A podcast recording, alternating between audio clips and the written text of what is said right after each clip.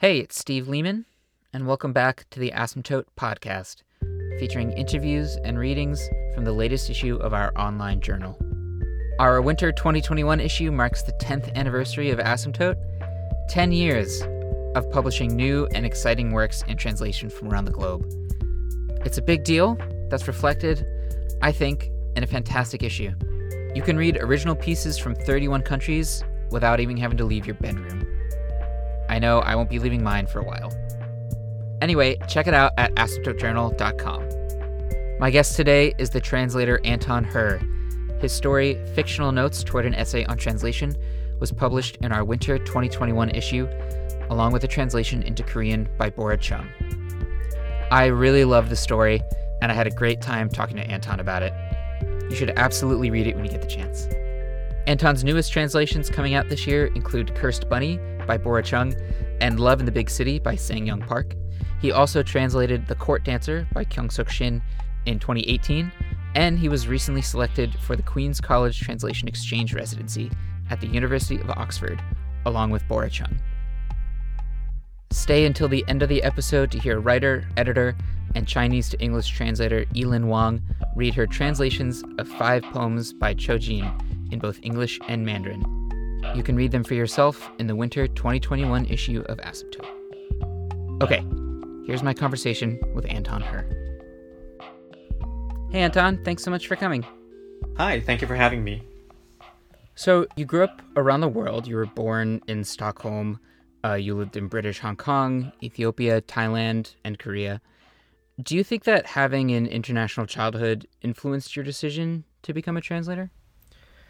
I um I don't really think so because like kids with my background I've noticed don't really have don't really become translators. it's kind of considered as a as a thing that you might do uh if like in college to make a bit more pocket money or you know have an extra bit of income but it's not considered like a real real career that um what so-called third culture kids um tend to pursue mostly the big thing in my for kids of my generation, my TCKs of my generation, was to go into like international banking and or law school, and those were two things that I was just completely not interested in. Although I did go to law school, um, so basically I just kind of fell into the profession as a lot of translators and interpreters actually find themselves uh, they just fall into it. I, I read a study from uh, HUFS, uh, Hankuk University of Foreign Studies, where um, someone did like a study of like their their students and the students who became interpreters, and apparently they they were kind of like, well, I didn't want to work for Samsung or whatever, and and this was just something that I could do as and I did for my parents as a young age, so I decided to do it, and that's basically what happened to me. Yeah, I saw that you have a law degree. Um, was there a moment where you thought you wanted to be a lawyer, or did that feel like something that you were supposed to do? There was never a moment that I wanted to be a lawyer. um, mostly because I actually, because I was in a law program that produced a lot of lawyers actually, and a lot of my friends are lawyers, a lot of my upperclassmen are lawyers. So I knew exactly what a lawyer's life looked like. I was not taken in by Ally McBeal or, you know, those legal dramas of the time. I so for me it was like I never had like this glamorous picture of law. I, I kind of was thinking about it recently about like what has studying law and and going to this particular school done for me and I feel like what it did was build up this like humongous sense of entitlement and egocentricity where I'm like, wait, I went to this law school. Why am I doing this? Why why am I allowing someone to talk to me in this way? And basically that's what it did for me, which um which is interesting because I, I see a lot of people who have like for example imposter syndrome or um or, or who have confidence issues and I am so like I have the other problem. I do not have a confidence issue. I do not have imposter syndrome. If anything, I'm very fake it till you make it and it's been working out really well for me so far. You mentioned in an interview with booksandbao.com that you wanted to be a novelist since you were seven, which I really liked. Um, what were some of your favorite books and authors growing up, and and who inspired you? Oh wow! I mean, so many. When I was seven, I don't even remember what I was reading when I was seven. Um, I don't remember what I was reading when I was seventeen. So, um, what inspired me? I think A.S. Byatt was very, very uh, inspirational. Uh, she's a she's a British writer. Uh, won the Booker for Possession. She she wrote my favorite short story as well called Racine and the Tablecloth, and it's about this um, this girl who is very much a nerd, and she basically throws her entire life into her studies, and then there's this one moment where during her studies she breaks, and she does very well on her A levels and gets into Cambridge and does everything she's supposed to do, but because of that moment where she broke, uh, she she kind of like loses faith in in literature. She doesn't have the faith in literature that she used to have. And then there's a point where she becomes an adult and she thinks oh maybe i sh- maybe i shouldn't have lost that faith. Maybe i should have maybe held on to it a bit. Um, which kind of is like basically the plot of death in venice by thomas mann as well i think which was also a very influential book for me when i was a teenager. So i think um, i kind of like always had this this feeling ever since i was little that i really love books and i really love novels specifically and this is going to be the most important thing in my life. So I'm always drawn to these stories where um, these kind of literary figures, they're not necessarily writers, but maybe they're you know librarians or they're nerds or whatever they are they they kind of like they love literature as kids and then they kind of like put it away and then they realize oh no this was what i loved all this time and what i should be doing all this time and so for me I actually had a very lucrative and very fabulous and satisfying career in non-literary translation before I became a literary translator, and and I was a simultaneous interpreter, and you know, and I guess I still am because I can still do it. But uh, I decided to go 100% literary because no, this is what this is what I really want to do. This is what I really like. This is my life as opposed to the other things which were jobs. And i enjoyed those jobs and i enjoyed my clients and i enjoyed um, working with my clients in, in the work that we did. But it was never going to be like you know being that seven year old and getting a new book that you know i've never read and just being so happy and lost inside myself and lost inside the book. Like it was never going to be that. You've written elsewhere that you worked in other fields of translation for about nine years before moving to literary translation full time. Did working in those other fields of translation help you with literary translation, or are they totally different skill sets? Wow, that's a really good question. You would think that like that kind of translation would be generaliza- generalizable to literary translation. Um, I remember thinking like when I first was quote unquote learning literary translation that it was there was kind of like nothing to learn. I already know how to translate. I already know what good literature looks like, what pleases my eye. So there really wasn't much to uh, learn. What I had to learn though was how the business of publishing functioned, and that was basically ninety nine percent of um, like the education that I had to do. More like knowing you know knowing publishers knowing like what they what they like um, knowing what was like you know what kind of literary prose it's hot right now. That was like basically uh, the the education I needed to become a literary translator as opposed to what I was which was um, things connected to legal translation because I have a law degree. I did a lot of like policy translation so I used a lot of bureaucratic I knew a lot of bureaucratic Korean and a lot of bureaucratic English which came in handy when I had to write all these proposals and you know funding grant applications as a literary translator. And uh, the other thing that I would do a lot is interpreting.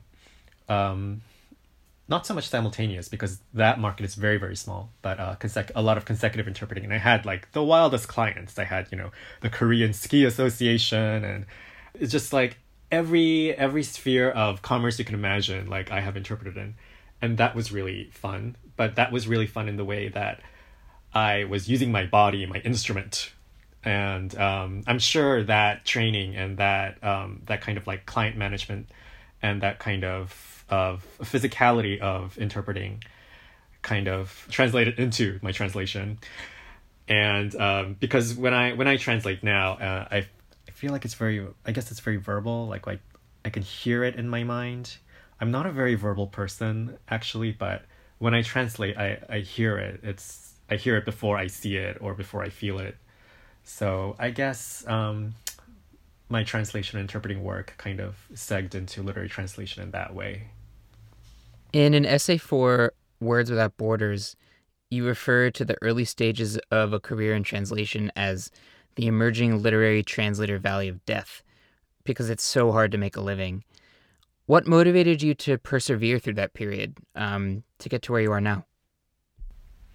If I knew how long it would take, and if I knew how much effort it would take to to get here, I would not have pursued this. I have no idea. Yeah, I feel like it's just bloody mindedness.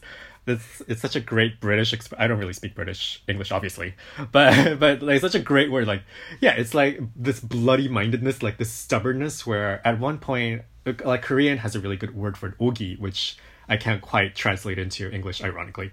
But it's about it's basically if something doesn't happen to you then you get so like emotionally invested and mad that you're like no i'm going to do everything in my power to throw myself even more harder into this thing that is not happening to me. So i think there was a bit of that going on. Um, and also uh, when I when I was writing that article uh, about the emerging literary translator valley of death, I can't believe I forgot to mention it in that article, but I did ask some translators like, so like how what got you out of it? And and they all had different answers, but 100% of them mentioned luck, like some form of luck.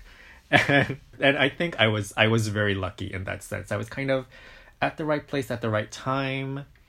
And I'm a very proactive person, so I just went and just like would grab books and I'd be like, you know, I would go up to authors, I would go up to Korean publishers who tend to be the rights holders in in the structure of Korean publishing, and I'd be like, I am all this, so uh, you need to allow me to do a sample so I can sell this book to this publisher, and like I had a whole spiel and I had a whole like Steve Jobs presentation energy going on. So it was like a confluence of those factors where I was actually kind of retraining to be a, a web developer and I was working um, in a tech company but then I won the Daesan grant and then and then another book got sold and then I thought well I can translate two books during the weekend while I do my web development work. And then I sold another book and I was like, okay, I can't translate three books while I do this day job. So I quit uh, that job and I never looked back. And there's been another book and another book and another book.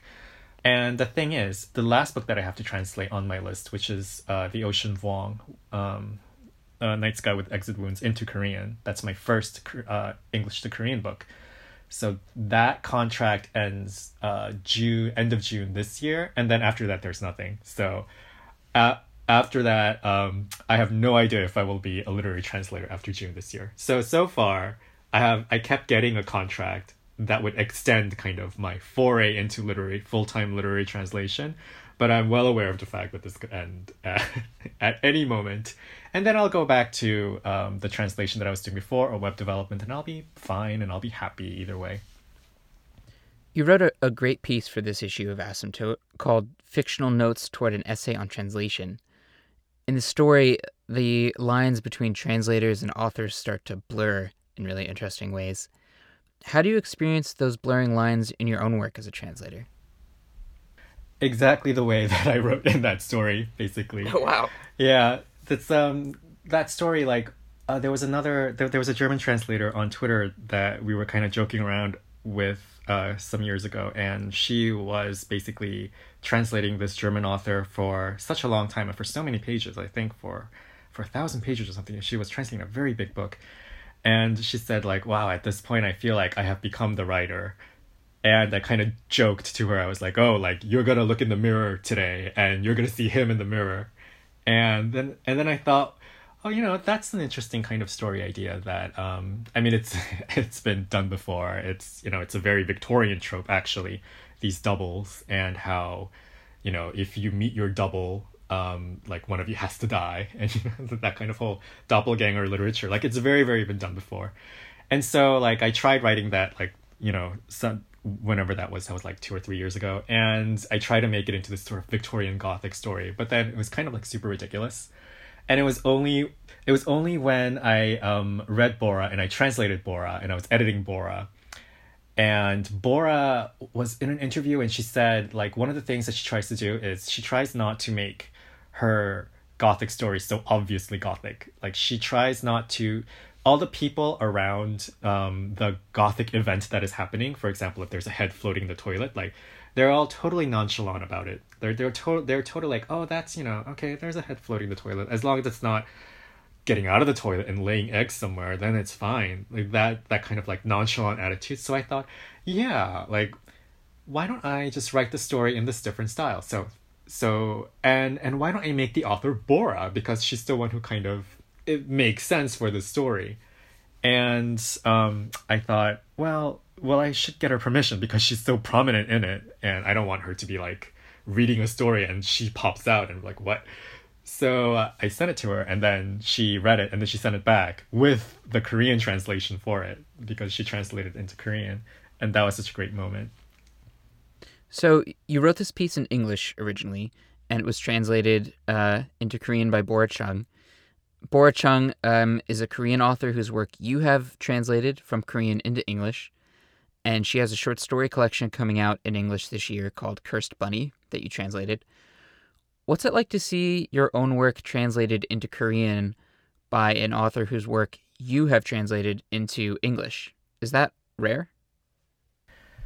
Um, it felt like I was looking in the bathroom mirror and I saw her. like it felt it was very weird because she did it because she wanted the story to be full circle. That was the expression that she used in the email. She's like, "Oh, I thought, you know, the story would come full circle if I translated your story into Korean." And I was like, a, that's brilliant. B, wow, this is very disturbing. so it is something that does happen on occasion, but yeah, it does feel, it, it felt so strange because reading myself in Korean, I noticed that Bora had used different um, strategies uh, than when I was writing. For example, Bora had kind of like created, inserted quotation marks and inserted, you know, these helpful markers of dialogue and it was looking seeing those um, markers was very reassuring to me because it kind of like distanced me from the translation it kind of like made them like those tiny like things th- that had to do with punctuation that kind of made it more of bora's translation. I mean of course it's bora's translation. Once it's a translation it's of course it's bora's work. And bora is always telling me like oh no like translations of my work is always your work. It's it's your work and you know i i'm, I'm not to touch it or comment on it or uh, I, i'm only going to appreciate it. And that's basically how I felt as well. So it was it was really um that was the funny thing, the punctuation, and I didn't know that I would feel that way. So at first it was very disturbing, but then it was kind of cool because then I was like, oh, this is another Bora Chung short story that I forgot to translate for the collection. That feeling you described, where you look in the bathroom mirror and and see Bora, um, that strikes me as as kind of beautiful. Like getting so deep into someone else's language and mind that you start to wonder if you're them. And I'm interested that you use the word disturbing at first, um, because I was wondering if it was unsettling a little bit uh, to be that intimate in someone else's head. For the most part, it's not unsettling or disturbing. For the most part, I always feel like my authors are sitting across from me at the desk or sitting next to me at my computer and just telling me a story. So it's so it, it's really funny because when I then meet my authors in person, I always feel like we spent hours and hours and hours and days and days and days together. And I'm like, hello, Kyung Suk Shin, I love you. And Kyung Suk Shin is like, oh, okay, um, calm down. no, I mean, Kyung Suk Shin does not say that. She's very, very nice to me but but I could it's kind of so there's kind of like that imbalance um where I feel like I know my authors very well, but my authors are kind of like, wow, this guy really like um this guy really is into my work and I'm sure I'm I think it's more disturbing for them than it is for me. Um but it would only get disturbing for me if I was, you know, on a deadline and I had just been like translating for hours and hours and hours and that's when I kind of felt like, is this person in my brain? Am I in their brain? Like, I can't tell if this constant like talking in my head, this voice that I hear, and I hear my translations first. Like I said, I don't know if if, like it's me talking or if it's my author somehow talking through my head. I don't like I don't consciously translate. It comes through me. It comes from a place in my subconscious that I cannot consciously access. And I just have to, my job is to just be very still and very calm and silence all my other thoughts so that I can listen to the voice that is coming uh, from within me somewhere. You write about coming across Bora's writing at a book fair in Seoul. What jumped out at you about her work when you read it for the first time? Oh, it was the language. Uh, I was I was determined to translate a science fiction work or a speculative fiction work, whatever the difference between the two is. Um, and uh, I ha- I was like looking through different works, and I would pick one up, and I'd be like, oh, this this one is the story looks interesting, but oh god, the writing is not my cup of tea. But it was really when I picked up Bora's and I read one sentence and I was like, wow, this this author can write because the way she writes, her sentences are just full of irony and she would write about something terrifying but in a really funny way or about something really funny in a really terrifying way and and you could kind of like read it in both ways and I'd be like wow this this is a really really good writer. And it's very evident like you have to read very little of Bora Chung to know that she stands out from the rest. And I was just very very eager and excited to translate her from like one sentence and I've never had that from from um, any other writer except maybe Kyung Suk Shin. You manage a Korean literary translation group called Smoking Tigers uh, that focuses on queer Korean literature, Korean women in translation, and sci-fi why translate as a collective instead of on your own? The collective has been very, very useful in, for example, you know, identifying trends or getting someone to read your manuscript, your sample, or to practice your pitch on, and also like what markets to avoid, what pitfalls to avoid, like what does a successful Daesan grant application look like? It's not like you can just go up to any translator and ask for their successful PEN/Heim applications. But we can do that because uh, in, a, in a group like Smoking Tigers, because we've kind of, I think we've we've won like every single grant that you can win um, as a Korean translator. And that is a lot of very useful information that um, that we can share amongst ourselves and it's it's been very sustaining just very encouraging for us. So yeah i i recommend i recommend collectives. It doesn't have to be you know with us. You can have like 50 korean collectives i think. That would be really great for the landscape actually. And of course we're, we're all going to help each other. But um, yeah i think i'm i'm very pro collective you have five new translations coming out in 2021 and 2022. Cursed Bunny by Bora Chung, uh, which we talked about earlier, is just one of them. Love in the Big City by Sang Young Park is another. Can you talk a bit more about some of these new translations and what excites you about them?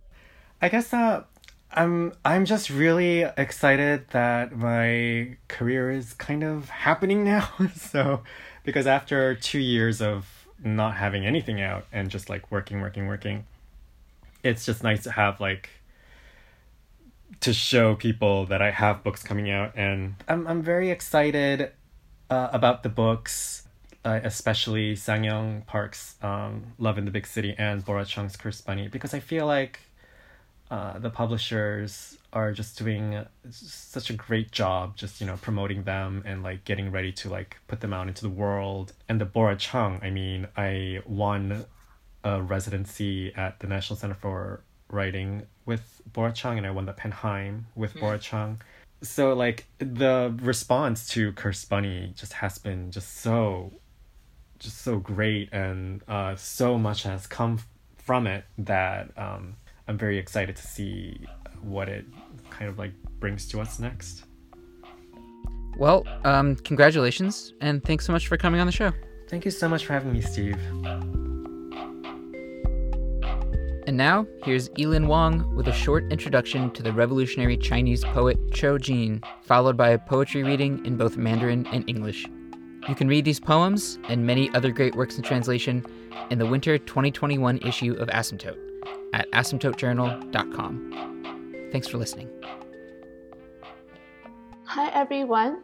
Thank you so much to Asymptote for publishing my translations of five of Qiu Jin's poems. Qiu Jin was a Chinese writer, revolutionary, and feminist who lived from 1875 to 1907. She is very well known and widely acknowledged as a revolutionary and as a pioneer in China's early feminist movement. But as far as I know, there is still no book length translation of her work in English, and most of the existing translations appear in academic books or anthologies, and some of those date back to the early 20th century. And so I still consider her work to be fairly underrepresented in the English publishing world. And I'm very drawn to her work because I myself identify as an intersectional feminist and as a translator. I'm really interested in bringing the work of Chinese women writers and poets to Anglophone readers. In the following poems that I translated, she writes about women's friendship, cross dressing, her travels in Japan, her call for other women to take up arms and joining her in fighting for feminism and fighting for revolutionary activities, and to consider the troubles of the nation as well as their own individual circumstances as women. And that's what I find really powerful about her work. I really, really enjoy the second poem, Inscriptions on My Tiny Portrait in Men's Clothes, which talks about her experience cross dressing and her thoughts on gender identity. Something else I want to point your attention to is the first poem, which talks about a woman who is in the home sphere yet concerned about the troubles of the nation a theme that continues in the rest of the selection. She is also very interested in heroism as a poet and interrogating the idea of the heroic code and how women can also be heroes. I hope you enjoy my translations. Thank you so much for listening. 菩萨蛮，寄旅伴，寒风料峭清窗户，垂帘懒向回廊步。月色入高楼，相思两处愁。无边家国事，病入双儿翠。若遇早梅开，一枝应俱来。自提小灶难装，俨然在望此何人？峡谷前身悔俱深，过世寻骸原是幻。未来警戒却疑真，相逢恨晚情意结。养屋皆识气亦正，他日见于旧时有，唯言今已少浮沉。日人识景君所合即用元韵。漫云女子不英雄，万里乘风独向东。丝丝一帆海空阔，梦还三岛月玲珑。铜驼已现悲回首。汉马中残未有功，如许伤心家国恨，哪堪客里度春风？有怀由日本词作。日月无光天地昏，层层女眷有谁缘？钗环点字浮沧海，骨肉分离出玉门。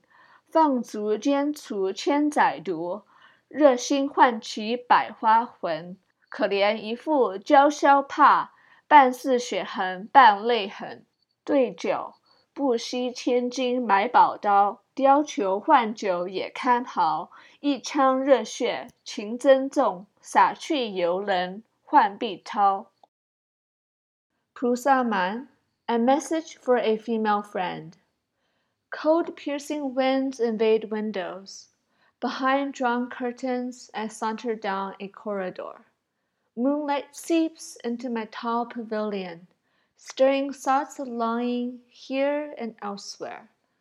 The nation's troubles stretch endless. Two women tread forth, furrow browed. If you meet plum blossoms flowering early in the cold, please send a branch of it this way. Inscriptions on my tiny portrait in men's clothes. A solemn gaze ahead. Who is this before me? a heroic spirit from a past life, resentful of residing in this body. The physical form of a diseased self is mere illusion, but the realm of the future is a real possibility. Loathing that we didn't meet sooner, let us unite. Heads raised, signing at the times, spirits emboldened. In the future, when I meet friends from bygone times, I shall declare, I have now swept the world's lofty dust away. Reflections written during travels in Japan. The sun and moon without light, sky and earth in darkness. Who can uplift the sinking world of women? I pawned my jewels to sail across the open seas, parting from my children as I left the border at Jade Gate. I'm biting my feet to pour out a millennium's poisons, I arouse the spirit of women, hundreds of flowers abloom. Oh, this poor handkerchief made of merfolk woven silk, half stained with blood and half soaked in tears.